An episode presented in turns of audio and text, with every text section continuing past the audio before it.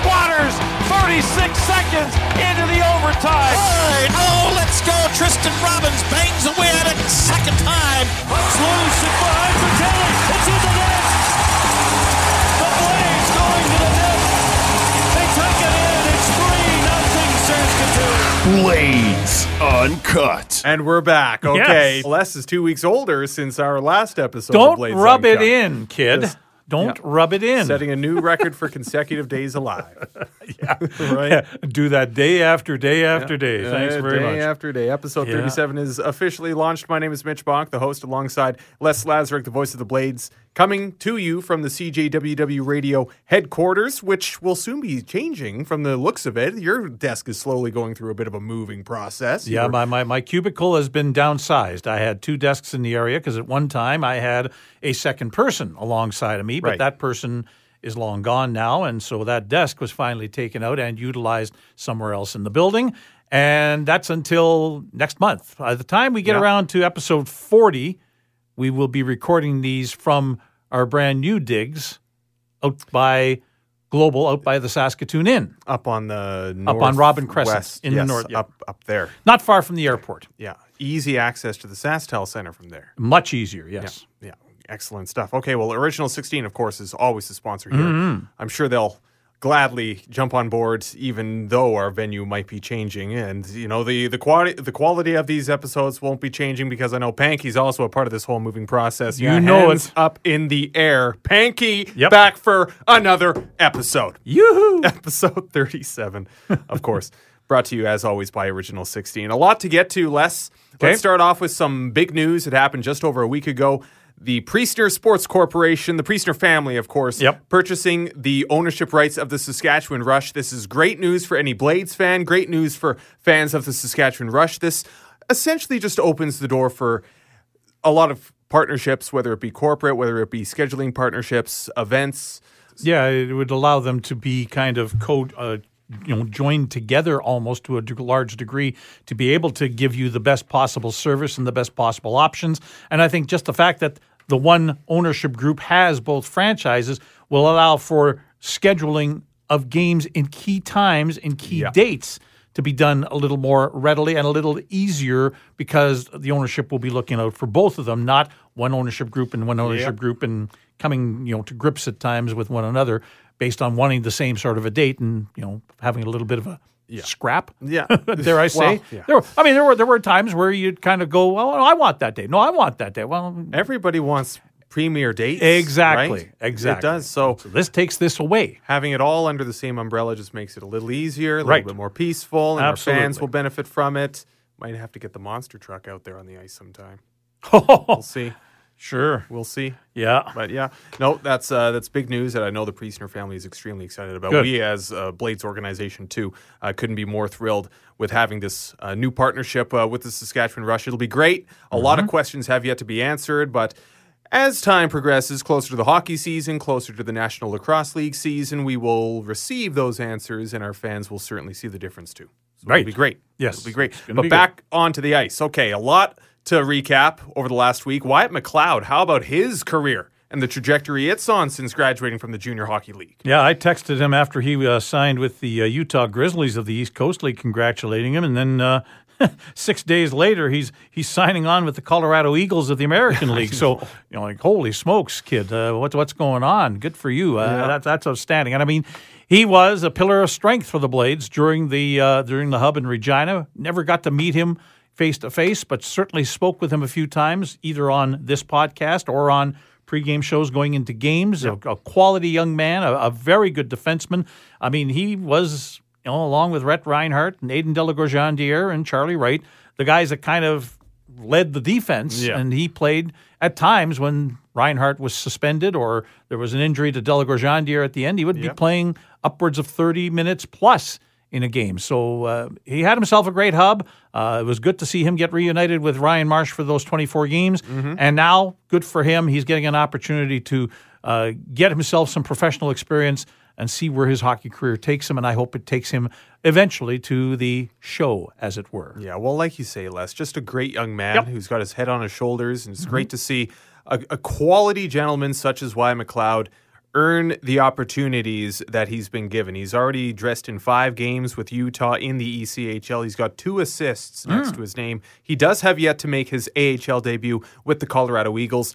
But in signing his professional tryout, it makes me think that it's just a matter of time before he is given that shot. And you know, he's he's a versatile defenseman, like you say. He can slot in next to really anyone. He took time alongside Tanner Molendyk, and he uh, had great things to say about Tanner Molendyk. And I know Blades uh, Blade City is certainly excited to see where his career takes him. But uh, yeah, Wyatt McLeod, he was a two-year assistant captain with the Edmonton Oil Kings. Goes to show the leadership traits that he also brings. And I know that he's his brain is just a sponge for all things hockey. So best of luck to Wyatt. We are, I think we're going to have to have him on at some point over the off season. I know we've already had him on this podcast a few times, and our fans have.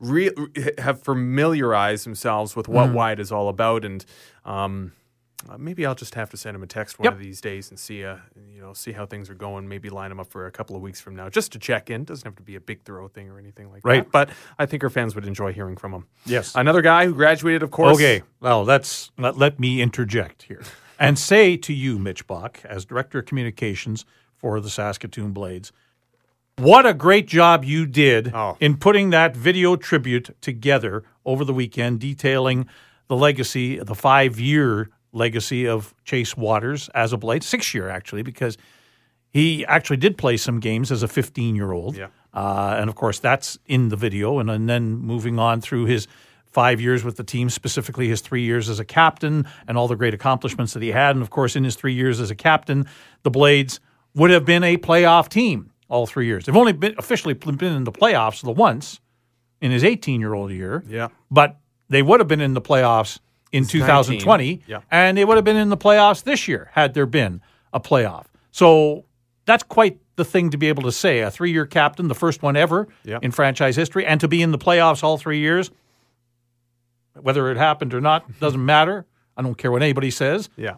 They were there. And it's a lot to do with what he was able to bring to the franchise as a player, as a conduit between the coaching staff and the team, and doing an outstanding job on that. If there's one guy who has a very bright future ahead, who's come from a Blades organization, Chase Waters is going to be leaps and bounds magnified up there in the upper echelon. I'm surprised he hasn't been given an opportunity in the ECHL, but I know that he's also taking it very seriously with what his future looks like. Yes. He's looking at all options, and I know that whatever decision he makes will be the best decision for him. Now, th I know that U Sports is going to be an option for him. Uh, he's a five year guy with the Western Hockey League, so he would have upwards of five years. I mean, he could have his entire university career looked after as far as tuition and books by the Western Hockey League's uh, scholarship uh, program. Um, I know that another former Blades captain who just last week was named an assistant coach with U of S Huskies, Derek Hulak. Mm-hmm. He and Chase spent a fair amount of time together in this past year prior to this last hockey season. And Derek Hulak has nothing but great things to say about Chase Waters. So you know where that sort of a thing could go down the line. Put two and two together. I don't have to tell you that. yeah. What what could possibly happen? But Derek Hulak also said to me he deserves, talking about Chase Waters, deserves an opportunity to play professionally. And I wholeheartedly agree because Derek Hulak's one smart cookie, let me tell you. Well, from what I understand, Chase has the ability to go out and flex his professional opportunities for one full season. Yes, he does. And then he still has access to the entirety of his scholarship fund Correct. for next fall. So that'd be fall of 2022. Mm-hmm. But I think our listeners are picking up what you're putting down here, Yeah, Wes. there you go. He might not be too far from Saskatoon in no time. Exactly. All right, let's shift gears and remind our listeners that not only is this episode 37 of Blades Uncut brought to you by Original 16, but it's also a presentation of Tint Center Saskatoon. It's Saskatoon's premier window film provider. Visit them at tintcenter.ca or 683 3456. And with 32 degrees the last couple of days less, I'm sure tint wouldn't be too bad. No, good idea. Good Right? idea. Although that's going away here quickly. By the time by the time this podcast hits the is dropped on Thursday at four o'clock, There'll probably be snow in the forecast. How crazy I is know. that? You go from 32 degrees Monday down to a high of plus six, I think, on Thursday. Mm-hmm. That's nuts. That's about right. That's but that's Saskatchewan. That is Saskatchewan, and it's May as well. And of course, it's May long coming up, so who wouldn't expect a little bit of snow in the forecast? Yeah, absolutely. So your plans for camping and etc. are going to be a little frosty. Better bring a few extra layers if you're doing that sort of a Bring thing. the electric blanket. That's right. All right, have you had a chance to watch any of the NHL playoffs? Quite a bit. Yes. Yeah? Good. From what I understand, there's two Blades alumni that are competing for the Stanley Cup. So that we know, Okay, I, I so can't think know, of anybody else. Maybe I'll throw this out to our listeners to correct us if Yeah. we are wrong, because I went through the rosters, and from what I understand, it's just two, and it's two former Blades who are going head to head against one another. Yeah. Brayden Schenn Mm-hmm. and Jared Bednar with the Colorado Avalanche. So that's Right. St. Louis versus Colorado, Yep. correct?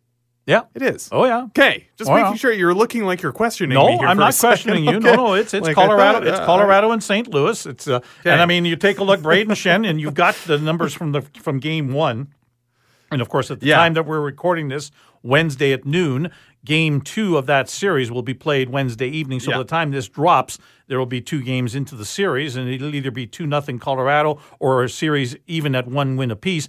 But Schenn had a tough night. He was minus three in game one against the Avalanche, and also got himself into a pretty dandy scrap Rocked. with Avalanche uh, captain Gabriel Landeskog. And Gabriel Landeskog's a tough contender.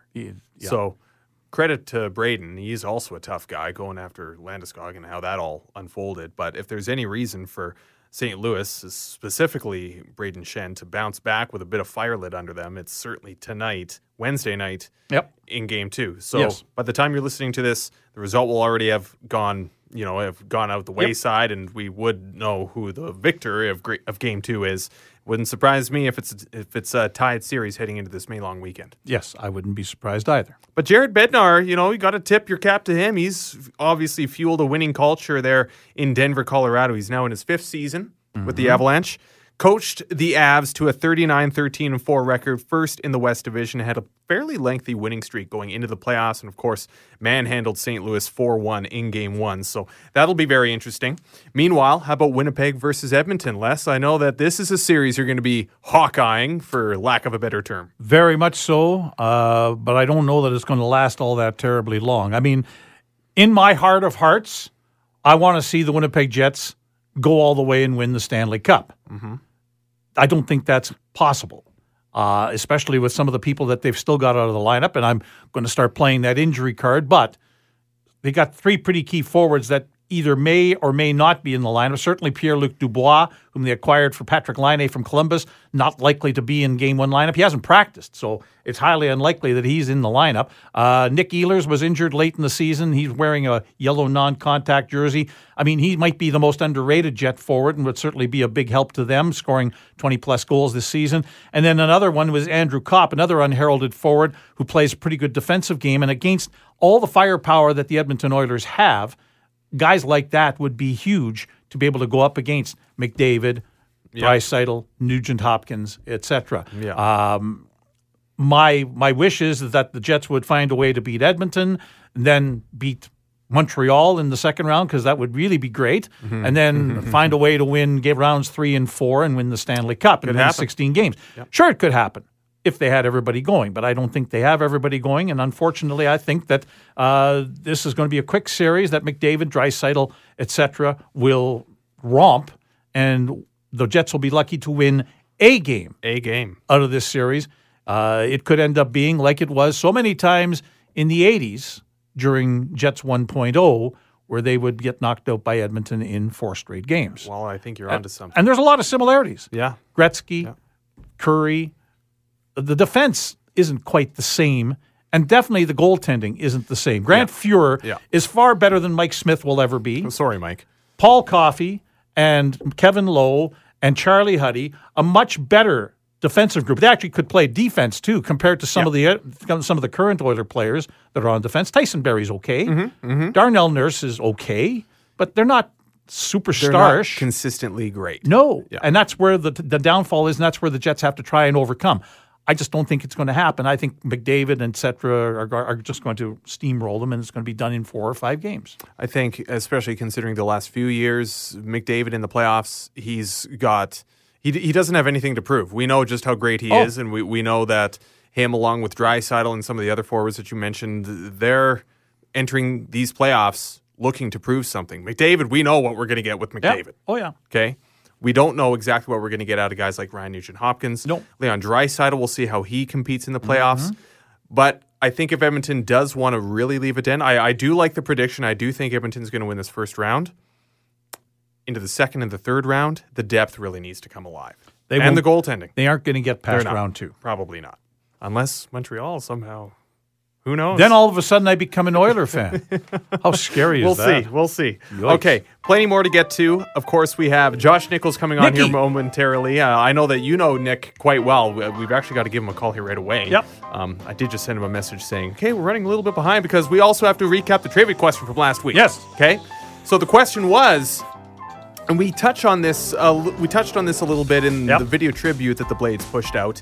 Now it was clearly an amazing moment when Colin Priestner, the GM of the Blades, told Chase that the team was going to lift his number 44 to the rafters, joining five other numbers in retirement. So the question was to name the five other numbers and the six names Waters will eventually join when his number is retired. Les? Well, there's two guys with number seven Gerry Pinder, the original Blades superstar scorer, along with Brent Ashton, who also wore seven. Number 10, the great Brian Skrudland, one of the great captains in National Hockey League history. Mm-hmm. Bob Bourne, as speedy a player as there was in the NHL back in the 70s, playing for the New York Islanders.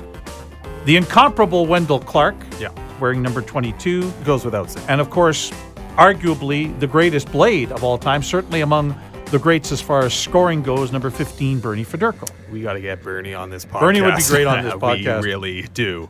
Okay, well, we had a lot of correct answers Mm. as well. So, congratulations to all for getting this because it took a lot of research. We're going to give this one to Jason Ryder, who says he's a long-time listener, a first-time answer. So, congratulations, Jason. I'll be in touch in the next couple of days and send you off a promo code for a $20 discount at the Frozen Pond. Stock up this summer. I know Kim and the rest of the admin, the, the store has really taken on a new shape, a new look, and there's a lot of great merchandise coming for this summer as well. So, Jason, congratulations. Stay tuned for an email with your promo code. We'll be in touch. And we'll also have a new trivia question coming up after our chat with Josh Nichols. And Josh, of course, is a five year blade. Hmm. He's got a long career, over 330 games. And Les, I know you've got a lot you can say about Josh, so why don't you take it away? Yes, Mitch Bach, it is great to have alongside a guy, and you, you mentioned it, 330 plus games as a Saskatoon Blade.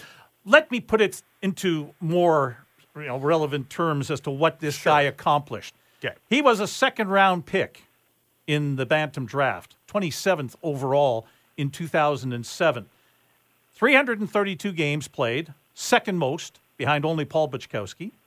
138 goals. These are all regular season numbers. Sixth best in franchise history. Hmm. 175 assists, tied for 11th. 313 points, sixth best in franchise history. 14 shorthanded goals, Okay. second in franchise history. And 17 game winning goals, which is 10th in franchise history. And of course, you gave the, put, took the cat out of the bag earlier, Mitch, by saying it was Josh Nichols.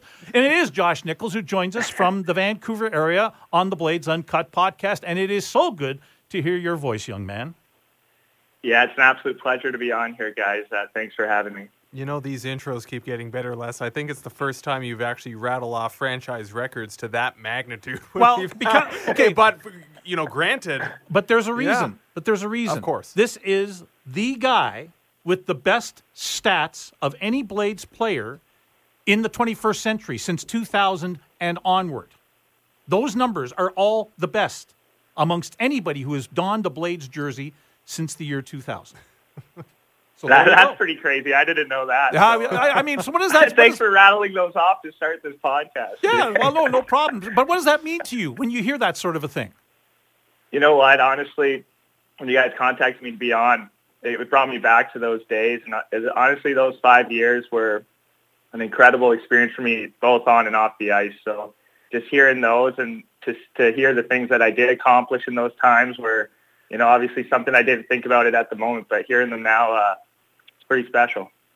Josh, before we started off this podcast, Les was giving you a bit of a ribbing because of where you're living. You're and you're single right now. What's you know, Les can't believe it. What's going on? well, Les was joking. You know, he's he goes, "You've been traveling everywhere. You've been all over the world. Like you got to be settled down and married now. 29 years old." I told him maybe that's the reason why I am single is all the traveling and stuff. So uh, no, I'm I'm very happy where I am right now. Uh, very lucky to be living the life that I am. So I'm in a good spot right now. Excellent. Well, yeah, take us through what uh, you know your your life kind of entails right now. I know just going through a little bit of the, bit of the research. You were recently playing overseas. What's what is life like right now? Uh, right now, I just uh, moved into an apartment downtown Vancouver. Um, I just got out, of my quarantine. I was spending my quarantine uh, with my family. I just got back from Germany, so uh, I spent the two weeks with my family, which was really nice. And now back in the city and just kind of trying to enjoy uh, life until the next season gets going. Tell me who you were playing with in Germany, because I can't pronounce that. Yeah, I went to uh, the Heilbronner Falken. Um, it was a great experience. Uh, second time in Germany, so uh, you know, with COVID and stuff, it changed the experience a bit, but uh, it was a great group of guys, and we had quite the crazy end to our season, which uh, I guess I'll tell you guys. So we, we, we had this crazy run. I signed with the team halfway through the year, um, last place team. We battled it. We, we went through a coaching change during my time there, battled through all the COVID stuff, and battled to eighth place. Half our team got COVID with two games left in the season. No. Had two weeks off they canceled the regular season, went straight to playoffs, played the number one team with half of our roster. For game one, up four nothing in the first period. We ended up losing that game six to four, and then got swept. So that was my, the end of our season there in Germany. But it was a great time, and and uh, I was happy with the experience. Okay, so but, but crazy hockey time. yeah, yeah, yeah. You didn't have COVID, did you? Okay, so I had COVID at the start of the season. So I started the season in Russia with uh, Kunlun Red Star, and I got COVID basically immediately as I got there, and spent, spent my uh, quarantine and COVID situation in a hotel in Russia. So that was also quite the experience. You know, well, that's interesting because we had Darren Dietz on a few months ago, and he had a similar story where right at the beginning of the season, his whole team also came down with COVID. Have you been in touch with Darren at all? Yeah, so I saw Darren um, my first year in, in the KHL. They came to China, and I saw him after the game. We had a good chat. And then um, this past season, uh, the start of the year, we went to Kazakhstan. And I didn't get to see him after the game, but um, it was nice to see a familiar face. And when I did talk to him, he was doing great. And I actually did hear, uh, listen to his podcast here with you guys. So it was cool to hear his side of some of the KHL stories. Kunlun Red Star, you mentioned based in China. Where in China and what's the atmosphere when you have fans? I don't know if you had fans or not. What's the atmosphere like for a game there? Yeah, so um, my first year I was there, I spent the three seasons with the organization. My first year we were based out of Shanghai, and we would travel into Russia or the other countries to play every game. But um, Shanghai, that living in Shanghai was an incredible time. I loved that city. It was a lot, a lot of great things to do. We had a great group of guys there. So, you know, like my my experience overseas, I've lived in so many crazy places that like I feel really blessed and lucky to like experience living in China, Russia, all these places. But um, hockey in China was kind of a we started there to kind of grow the game, building up to the Olympics here, and um, the crowds were getting bigger, and there's a lot of passion behind it, and it's exciting to see what the future has with hockey in China for sure. You know, myself and I think a lot of our listeners don't really know what the differences between hockey in China would be as compared to here. Obviously, we live and breathe hockey in Canada. Is it how much has it grown since you know since you first got introduced to the game out there? Um, Shanghai, we didn't really see too much of like the hockey side of things, but the next season we did move to Beijing, where the team plans to be all the time. And okay. at the rinks, there's always coaches out there with young kids. I think the younger generations are really into it, and there's been a lot of growth there. And um, it's just been a really cool experience, though, seeing you know young Chinese kids passionate about the game of hockey. Because you know, come from Canada, you're kind of used to that. So when you go to a a huge country like China you're in Asia, and as as an Asian player, it's a pretty cool experience to uh, you know kind of help build the game around the world. I was going to say because Beijing's going to host the Winter Olympics, and of course hockey is going to be a big part of the Olympics. Uh, even if there is or isn't NHL participation, it doesn't matter. That's still going to be a big deal having hockey in the Olympics in China to help grow the game even further. Yeah, for sure. And like I said, that team was kind of there to, you know, kind of build some interest around it and build a, a potential team for the Olympics there. So, you know, with COVID, there is still a lot of unknown about the whole situation, but, you know, it, it definitely is a cool experience. Of the numerous countries you've played in, Josh, yeah. which one was the most, I guess, culturally different compared to playing here in, in Canada? Um, I, it has to be uh, uh, Shanghai and, and living in Russia has been the craziest difference. Um, Yeah. I will tell a funny story though. Like when I, I first went over to Europe, I went to Germany, and as soon as I got there, that's probably when I had the biggest culture shock. Honestly, I got to my hotel.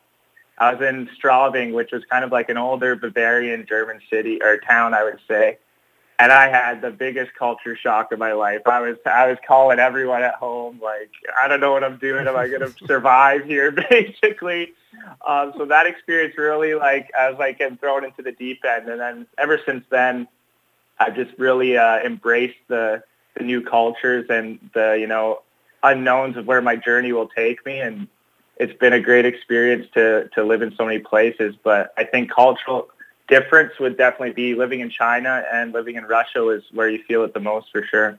Last question before we get into your junior hockey career. How did you make the transition overseas? Everyone, it seems, has an interesting story how their opportunity overseas comes up. Was yours fairly interesting, unique in a way?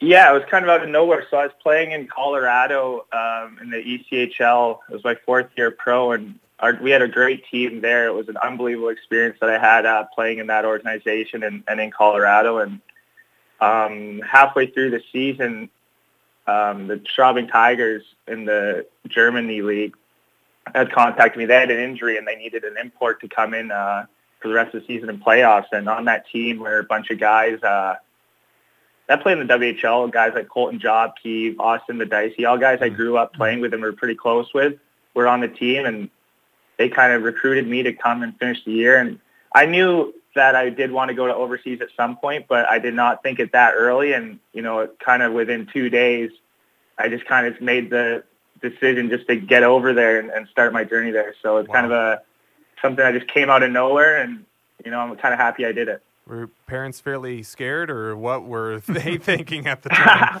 I think they were excited. I, I don't know. Like I, I'd already been kind of out of the house. Obviously, as a junior yeah. hockey, as a hockey player, you leave the house at 15. So it's kind of, it's funny to say, but whether it's Germany or Saskatoon or the U.S., you're kind of you're gone for that time anyway. So why not make it somewhere where you're going to get a crazy cool life experience as well? Okay, let's go back to being a 15 year old and coming to Saskatoon for your first training camp. yeah. I don't remember much about your first training camp when you were 15 because I'm usually more geared into the guys that are actually going to be able to play as regulars on the team, age 16 through 20. But for you, your first training camp, what was that like?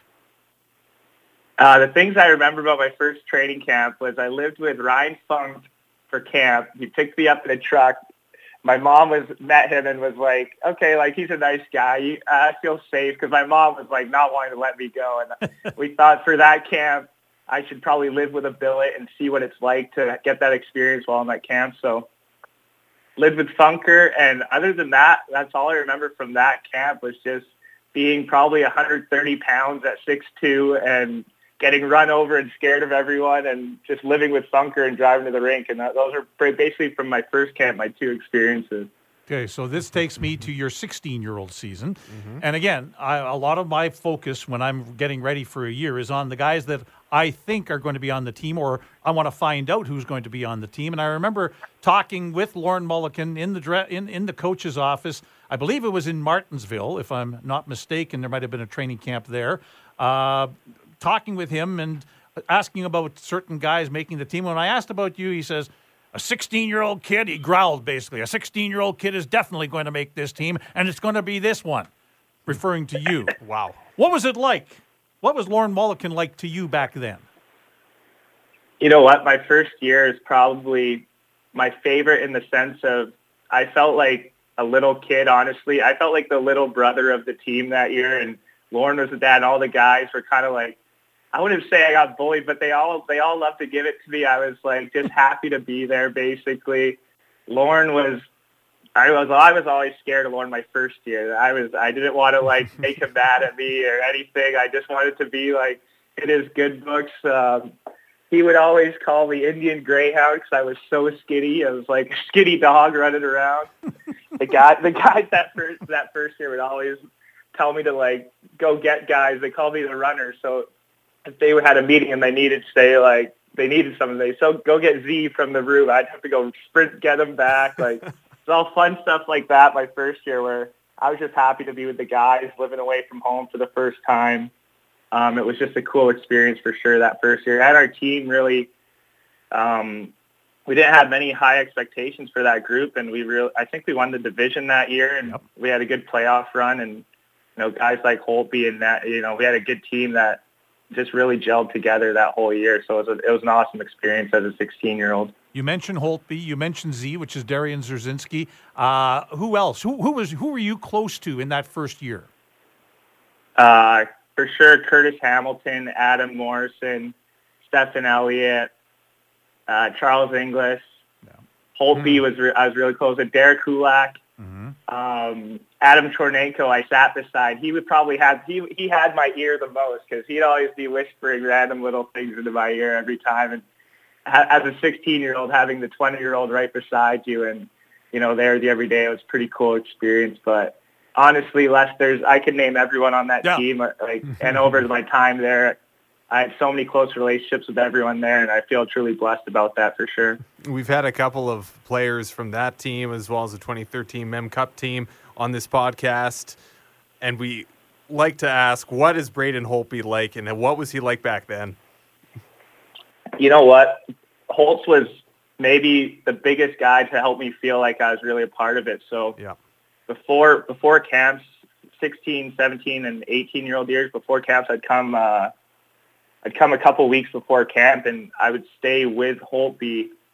And I like to go because I like to skate at Strush's like conditioning camp with all the guys from Saskatoon, and then we would always go to Folk Fest, and that was like my our favorite kind of let loose. Like we're in the city without being on the blade yet, so we got to kind of just be regular guys there. And the first time we went to Folk Fest, Holtz Holt, we get to the front and Holt turns to me gives me a bunch of cash and goes, let's have a great time, my friend. And ever since then, we became really close.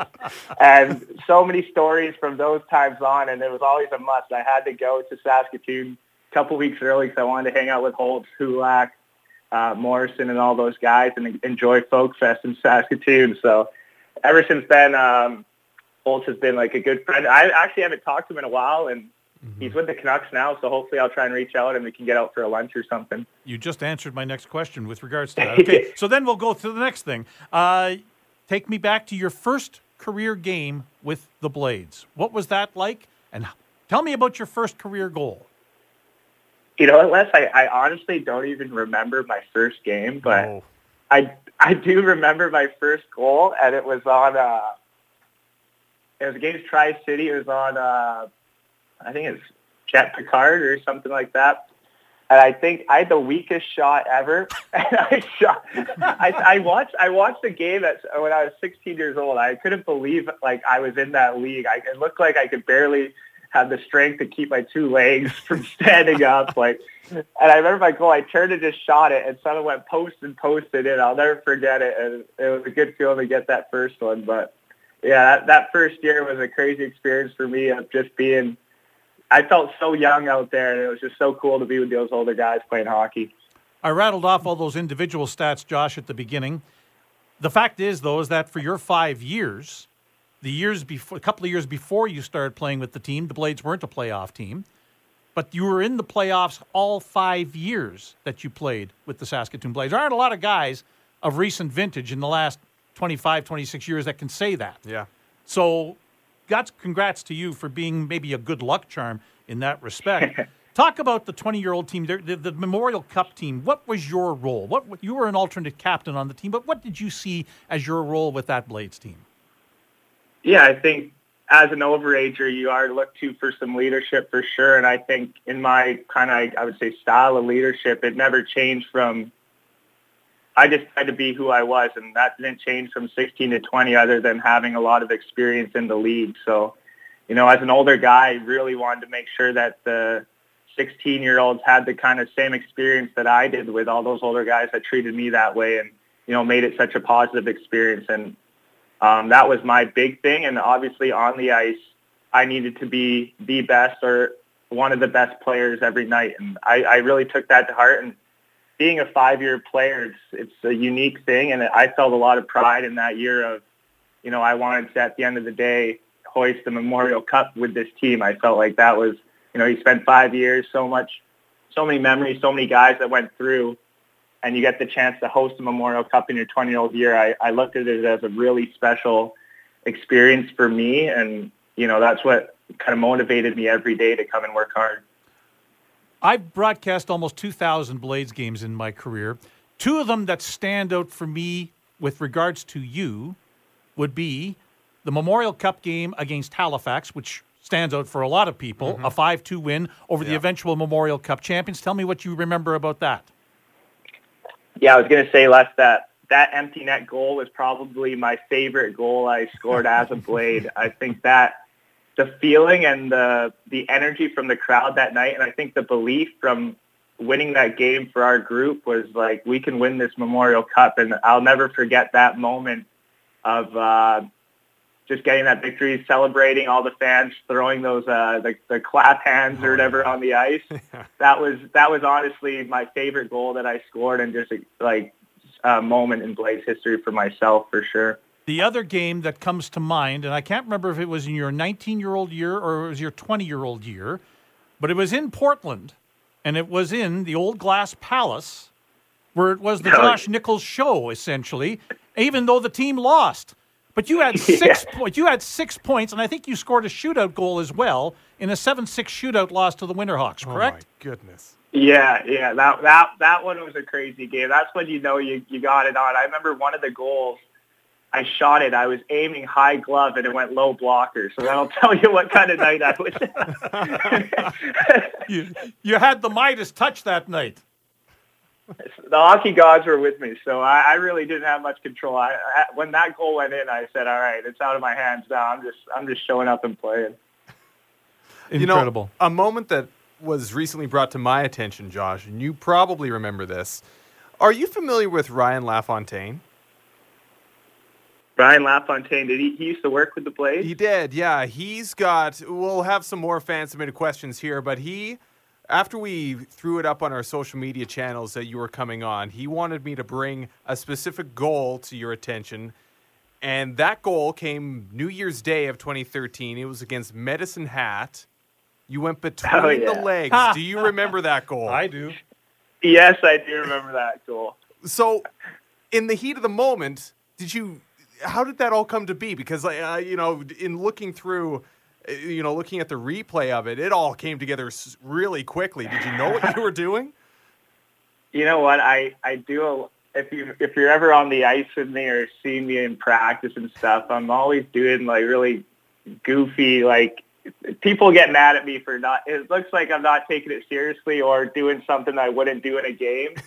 But I truly am practicing it in practice to see if I can actually do it in a game. So at some point I have to try it. It has to work so I could justify doing these things in practice. okay. So that was just a moment where I think it was New Year's Day. I, I think I had a little bit of a late night enjoying New Year's the night before. not gonna lie.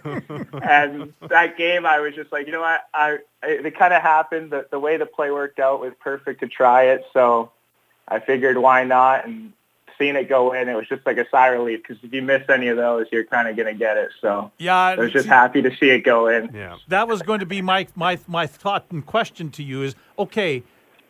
If that doesn't go in, and I think I probably even said it on air after you scored it, was it's a good thing it went in because if you come to the bench and you'd missed it, you probably would have heard about it from Lorne Molleken. Lauren would have said so. right? Oh yeah, I had my fair share of those, so I, I almost wasn't even I wasn't even worried about it. I was I was ready for what was coming if it if it didn't go. All right, Josh, you were drafted by the Toronto Maple Leafs in 2010. How well do you remember that day? I remember a lot actually. I was Yeah. at home with my parents and and uh, my nana and granddad, and we were watching the the draft on TV. And I, you know, what I won't lie, I was kind of disappointed. Rounds three, four, five came across, and um, I wasn't picked. So I was kind of I was throwing a little. I was pouting a bit. I was kind of like, oh damn! I kind of wish I was. I thought I was going to go a little higher, and then get the call from the agent before I found out was, would you like to be a part of the Toronto Maple Leafs? And my initial thought as a kid from Vancouver was like, damn, I hate the Leafs. and then immediately after, I was like, you know what? That's awesome. Like Toronto, like hockey market, get be drafted by the Leafs was an incredible thing. And, you know, going to camp there, you really see it's on a different level being uh, uh, part of a Canadian organization, let alone the Leafs. So um, going to camps there and, and you know putting on the Leafs uh, in exhibition games or preseason and going to camp there was was a crazy cool experience for myself. Were there any players that really stood out to you when you went and you experienced that? Yes, my first camp, we had like they set, separated us us us into four four teams, and we did like a mini tournament within the Leafs training camp. And my team had an injury. One of the NHL guys had an injury. So the first game of day one training camp scrimmage, I moved up and I was in the starting lineup, and I'm with Grabovski, MacArthur lined up beside against Phil Kessel. Dion Phaneuf was the D-man against me, and for, I'm looking. I'm like, what the hell am I on the ice? what am I doing out here right now? And first shift, it's cross quarter dump. I'm first on it, and Dion Phaneuf comes and tries to lay me out. or I, I shouldn't say try. He did. I, that was kind of my welcome to the big leagues moment uh, in a camp. I was like, all right, I'm in it. Um, but that was my first memory of, of uh, being on the ice there in Toronto. You had some time also in the NHL with the uh, New York Rangers. You played in the American League for their affiliate, the Hartford Wolfpack. You also played with a great team name in the East Coast League, the Greenville Swamp Rabbits. I'm still not sure Yeah. what exactly a swamp rabbit is, but what was life like playing as a Greenville Swamp Rabbit? You know what? Life was great. I, I really enjoyed my time in South Carolina. Um, I've been pretty lucky. Uh, Another thing there was we had a great group of guys every year I was there that, that really got along off the ice. And um, there was a lot of golf in South Carolina. Greenville had a really cool little downtown area that was nice. Um, fans were really cool. And we had a really young group my first year, and we had a, a great playoff run there. So um, my experiences in, in South Carolina were incredible, and you know I've made friends uh, there that that I'll be friends with for a lifetime. So, you know, it's just been I'm saying it a lot, but my experiences have been really positive through hockey, and I just really enjoyed uh, the journey that I've been on. How good a golfer are you? I, for the amount I play, I'm I, I'm not quite good enough. I, I'd say I'm probably around a 12 handicap maybe, but um, I'm trying to get better for sure. Yeah, because I'm just thinking, okay, South Carolina, there's a lot of great courses that are. used on the PGA Tour, for instance. I mean, what was it? The, the one that was just there the week after the Masters. It's always the the tournament Oh, with the with the big tower in the background Yes. and the marshy area around the 18th. And, Can't think Uh, I know, neither can I. Yeah. But those are the sorts of places I'd love to play. I'd love to try that because I'm a golf nut, but not very good at it. Uh, but I'd still have fun doing it. You ever get a chance to play any of those? I haven't been to any of those big courses. I went to actually, I guess I have. I went to Arizona, uh, Scottsdale a couple summers ago. We played the TPC TP. where they play the uh, waste management. So that was a pretty cool that'd be experience. fun. but um, yeah, I'd like to do more golf traveling for sure. Uh, we like to go. Me and my friends here go to Whistler every summer and play the courses up there. Those are really cool. So Cool. Good. yeah, just when I'm home, that's usually what I'm doing during the week. So Mm-hmm. um, trying to get better for sure. How about some other hobbies during the summer? Josh, do you have anything else planned? I know in today's COVID restricted world, it's hard to make plans, but what would a normal summer look like for you? Yeah, I guess during the summer I like living kind of downtown because there's lots to do in Vancouver. You know, like walk the seawall, go to the beach. I love going to cafes and stuff and just hanging out. I really, have gone into just walking around cities and kind of getting the culture of it. And in Vancouver here, I, I lived um, in Tsawwassen or in Surrey, so Mm-hmm. I really wanted to experience the downtown and what Vancouver's all about. So the past couple of summers, I spent a lot of time down here, and it's been a really cool time. Um, I've been really enjoying it. All right.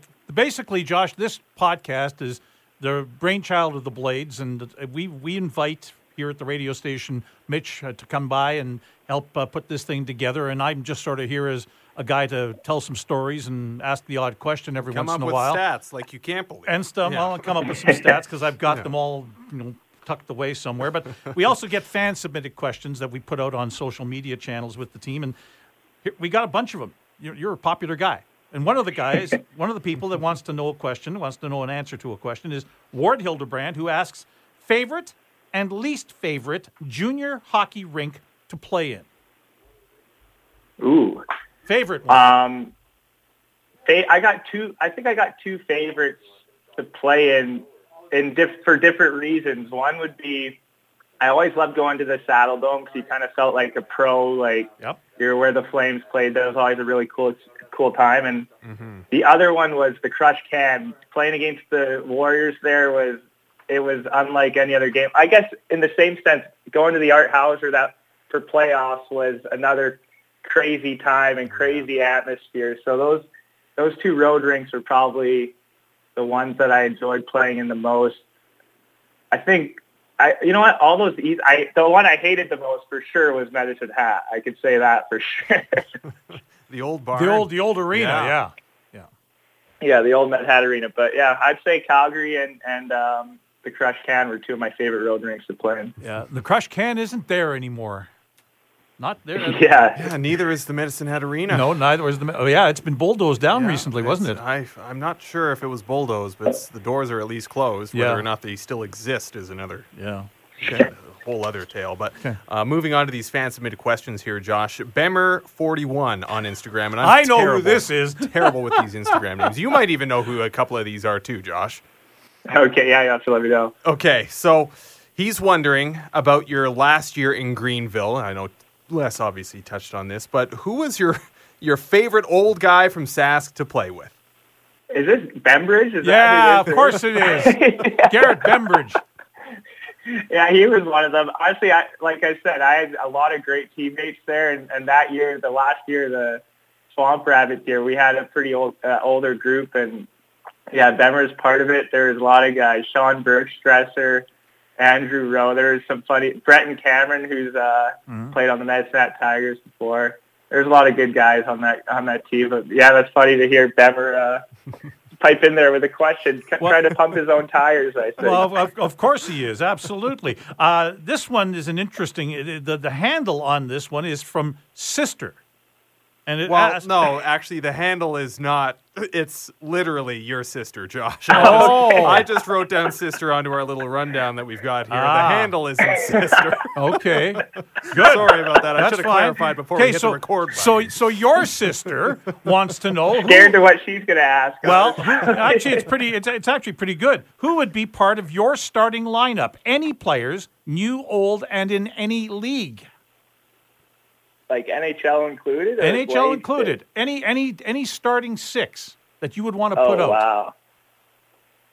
I'll have to base it off. As a kid, I loved Pavel Bure and Markus Naslund, two Canucks. Those are my two my two guys growing up. So I'll go. I'll you know I'll keep it all from what I watched with the Canucks. Uh, and on D, I'll go with. Uh, ooh, I don't know about D actually.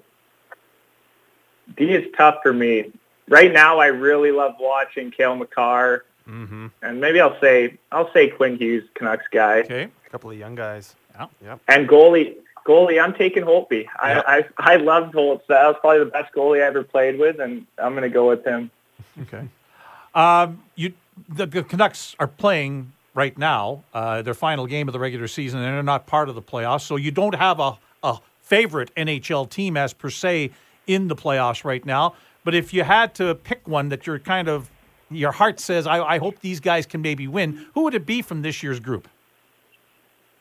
It's always right now that um, one of my best friends is Brendan Gallagher, so I'm always cheering for the Habs to do well. So I think in the playoffs, that's who I'm always cheering for. But um, after watching the uh, Tampa Bay Florida series, I really like the way Tampa Bay's been playing. So that's probably my pick if I'm going to pick a team to Okay, win Cool. is Tampa Bay. But I'm always I got I always got a soft spot for the, the Habs because of Galley uh, playing there. Are you going to ease up on how you feel about the Habs because of that? Les? I'm not going to say anything. We're still. I, I still like Josh Nichols, even though he likes the Habs. okay, Josh, moving on to uh, our last fan submitted question. Is there a member of your family who goes by the name May?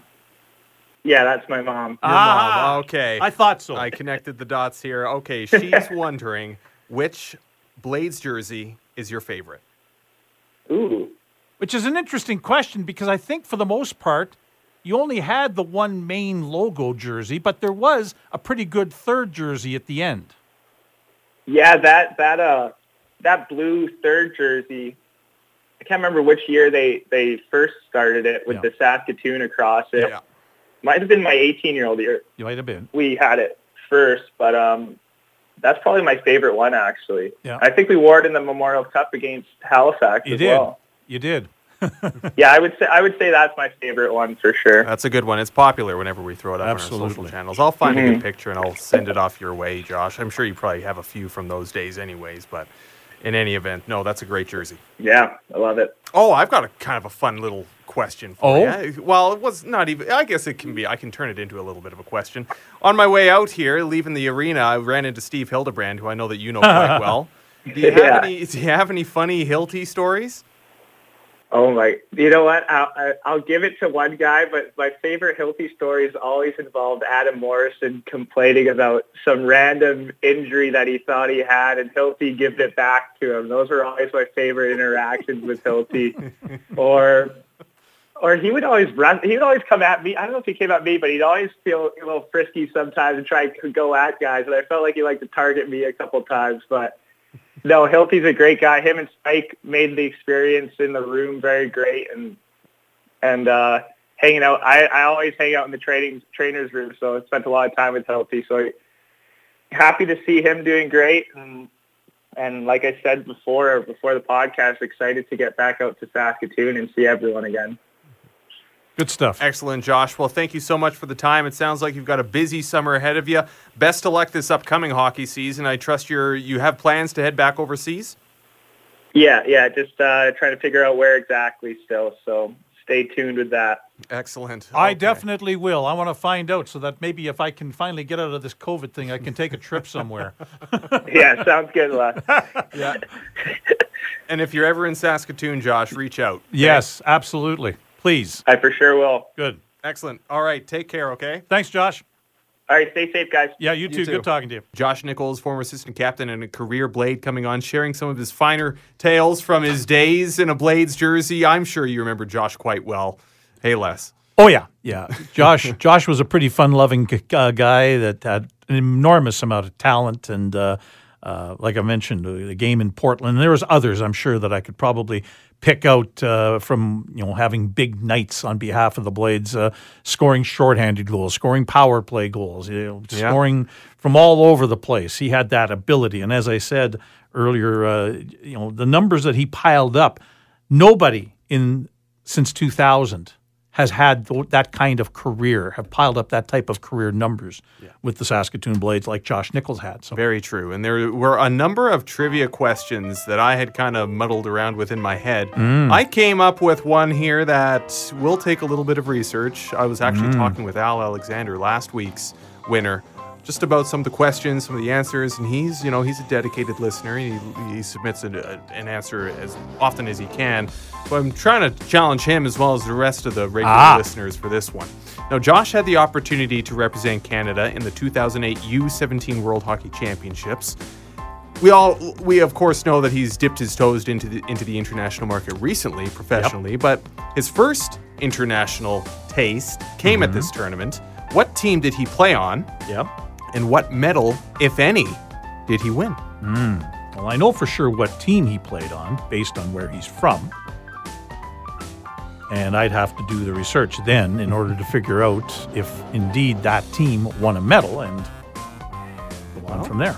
We'll have to see. Okay, if you know the answer, head to SaskatoonBlades.com, find the Blades Uncut podcast located in the interactive tab. Fill out the form, submit your answer that way. You could win a $20 gift card to the Frozen Pond. These are digital gift cards Yes. as well. I know that I've already kind of honked the horn on this a couple of different times, but if you win, Yep. You'll be given a special code for a $20 discount to the Frozen Pond. And like I was saying earlier in this episode, there's a lot of cool stuff at the Frozen Pond. Oh yeah. Okay, a lot of good stuff. New inventory, new stock coming out. Recently, speaking of inventory and stock, we just held our jersey auction online and uh, very successful. A huge thank you to all of our fans and a couple of the uh, hockey parents who threw in a decent amount of money to get these game worn jerseys. So it was very successful. Thanks to all for the support there. Uh, but again, I'll just quickly recap the trivia question. Josh had the opportunity to represent Canada in the 2008 World U17 Hockey Championship. What team did he play for, and which medal, if any, did he win? All right. Now, of course, Blades Uncut, the 37th episode, which we are just about wrapping up, is a presentation of Original 16, Great Western Brewery, uh, the unsung brewery with the unsung brew, Original 16. And uh, we also want to mention, of course, Save On Foods, a sponsor of the Blades Uncut podcast. Let Save On Foods do the shopping for you. Shop online today at saveonfoods.com.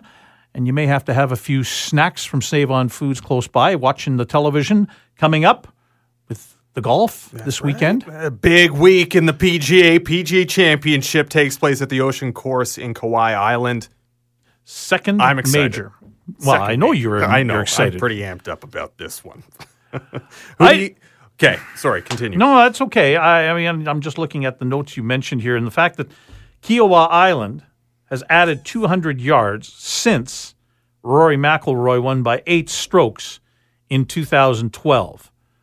Rory hasn't lost any distance, not that I'm aware of, He's- in if the last nine years. gained If anything, he's distance, yeah. gained because technology continues to evolve and everybody's got the ability to uh, to do that. So the course now is more than 7,800 yards in total. Yeah. Is there enough room for some of these golf courses with the lengths that they're going to in order to, you know, contain some of these big hitters? Do you have enough water and or trees and or sand in order to, you know, make things difficult for them that they have to finesse it a little bit, or you just tee it up, bomb away, and go chase it down and bomb it away again? Well, I mean, Kiawah Island, for instance, has plenty of space because it's kind of wraps around in almost a circle formation on the island. Mm. It'll have like four holes going one direction, four holes going the next direction, and given the ge- the geography and like just how it's laid out, they do have room to expand. They could have expanded it a lot more than just the 7850 or however Okay. long it is. Right. But there are a lot of courses that might not have the ability to lengthen like Kiawah Island. Yeah. Okay. So when it comes down to that sort of a thing, Yeah. with that kind of distance. I know that you don't that like the kind of length. game. No, I don't. I, I like the ability to think a little bit. That sometimes instead of using the driver automatically on par, par, par fours and par fives, you may have to think about using an iron off the tee or Mm-hmm. hitting a you know three metal or a five metal in order to get yourself into a position at a good yardage with which to come into a green. To me, though, the, to me, that's what golf is, is is having to adapt to situations and especially ever changing wind conditions, which could be an issue come this PGA championship right. on Kiawah Island. The fact that this is not the U.S. Open, where you would see the rough grown out. Yeah. I mean, it might be a little bit, but generally the PGA likes to have you know the big the, the, the nice low scores and and make it entertaining in that respect. So fine. If, if with that in mind, I think right away a guys that have to be considered seriously, much as I don't want him to, Bryson DeChambeau Bryson DeChambeau. Yeah. becomes a guy. uh, Dustin Johnson, I think, has to be looked at. Rory McIlroy, you have to give him an opportunity. Anybody who hits it consistently 330 yards plus, Mm-hmm. and I think that's now become the new benchmark. It used to be 300 yards. Now Yeah.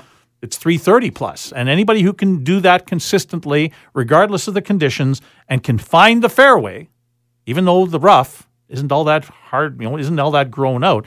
But I think if you can bomb it out there consistently and keep it findable and have a decent second shot, you have a chance to win. But those are the guys, those are the three that Those come to mind right away. mind. You Yeah. know, oh, let me throw a fourth in there, Jon Rahm, who I mentioned for the John Masters, yep. and and didn't, didn't happen for him. I like Jon Rahm because he Yep. has he has that short backswing. Yeah. which I have as well in my game, but only because my right shoulder kills me if I try to go all the way around. all the way around Ah, like Bryson does. Yeah, exactly. he's got a wild swing. Oh. You know, when Bryson first came out, I know that we've talked back and forth a little bit Yep. about this. When Bryson first came out, I didn't like him. Hmm. Didn't like him. Now, I mean, I'm not going to say that I've I've jumped on the bandwagon of liking the long game, but you know what he has done is he's fueled a new generation of golfers and it's gotten people talking, which Yeah. is great for the game. Oh, It is. absolutely. Conversation is a great thing. Rory has acknowledged the distance that Bryson DeChambeau is throwing it out there, and he's tried to lengthen his game because of it. Hmm. Dustin Johnson has always been there with the long game. But then when you look at guys like Jordan Spieth, where they don't have the long game, they do need to try to find that finesse factor on the golf course. So I do think I do think, you know, there are a lot of really good golfers who are great golfers not because of the long game. You know what I mean? Mm-hmm. So, and you know, you look at Kia, uh, Kiawah Island. Do I am I saying that? correctly? Kiawah. Kiawah. Okay, I've heard it pronounced a couple of different ways, and for whatever reason, my vocal cords don't want to work whenever I see that word. But Kiawah Island does appeal to the longer hitter, Yep. and that's where Rory really excelled back in 2012. Mm-hmm. He won by eight strokes because he had the distance and the accuracy for that. Yep. I think that's going to be more magnified this year. If you can hit it far, I don't think you need to hit it 330 plus because even if you are hitting a 330 plus, you're still going to be left with a five, six, seven iron into the green. Could be, depending. I mean, Depending. when you have a 510 yard par four, Yeah. of which many of them are, to me, 510 yards is a par five. And in my case, it's, It's- probably a yeah. par seven. Uh, Well, but but but 510 yards used to always be anytime you got Mm-hmm. 500 yards and above, that was a par five. And yes, Yeah. you you were it was risk and reward to try and go for it in two or or lay up and and play on in third. Right. Nowadays, you hit a 510 yard par four. Some guys, like you say, are still hitting five and six irons in on their second shots. If you do, if you have the distance, if you don't have the distance though, Mm-hmm. Suddenly that 510 yard par four second shot coming from Is about more than 200 yards 230, is 240 is now suddenly a long iron or even a five or seven metal Yeah. in, and you don't have the control that you would obviously with a five or six iron. Yeah. yeah. Well, That, that's where the length hitters come into play. That's right. The math, I mean, because it is a math game. If you got a 550 yard par four, which are starting to become a little bit more popular, you hit it 300 yards, you're left with 250 out. That's crazy. And today's tour pros can hit, you know, a four iron 200. I know they can. You know, Bryson can hit his seven iron 240. yeah, So that's crazy. I know, right? I do like the Bryson DeChambeau Mm-hmm. pick. I think he's going to be in contention if he can keep it in the fairway, but it's going to be windy and gusty this weekend. Two and- weeks from now on the Golf Uncut podcast. Yeah, I know. right? I know. I know. Hey, it's. It's I mean, great. it's a talking I'm- point. It is a talking Right? point. It I'm all, really is, I'm and all are over talking it. about it. I'm all over we it. saved it for the end of the podcast Yes. episode, at least. if I had to throw my name into a hat, I really like Xander Schauffele. I think his game. Yeah, has there's a really guy that's come close. a long way. He's Yeah, close. yeah, he's close. he's close. I like Collin Morikawa. He's obviously the defending champion, and he's got something to prove. He's a young guy, but he's also inside the top ten world golf rankings. He's Mm-hmm. escalated his game. I bring up Jordan Spieth uh, earlier just because I do really respect his game. I love his Mm-hmm. game. He's him and Michael Greller have a, a, a tremendous tandem on the golf course. It's fun to watch. It's just very entertaining whenever he's out there and he's actually in contention because he's so vocal and he engages with the crowd and everyone in some ways feeds off that level of energy. So if I had to pick like an all-star final group pairing of two players, I'd love to see a Bryson DeChambeau versus Jordan Spieth because those are two polar opposite Oh, type golfers. Would they ever be? But man, would it be fun to watch. it would be. I agree. I Yeah. agree. Sunday. Sunday. Sunday. It'll be fun, and it's not looking like the weather's going to be too appealing on Sunday. So I think Around everyone- here, yeah. yeah, uh, No, here. That's so, right. So That's guess right. what you're going to be doing Yeah. on Sunday? Going to be watching Whatever. from, from Kiawah, whatever you call it, Kiawah Island. Yes. the final round of the PGA Championship, the second major of the season. yes. Man, man, oh man. Okay, well that should do it. Okay, we've golfed our way through this this episode one way or another. This was episode 37 of Blades Uncut, brought to you by Original 16. A big thank you to Panky for his all star performance on the board. Absolutely. All star hitting the record button, making sure our levels are all good, getting Josh Nichols on here. What a great conversation. I'm excited fun. to listen back to I am too. on his conversation. I am too, because there's a lot of laughs in there. there are. There are for sure. I know you were hooting and hollering there for a little bit. He had me in stitches. He Les, had me in stitches. Thank you so much for inviting me back Not into the booth. Not we will be back with a new episode of Blades Uncut, episode 38, in two weeks. Four.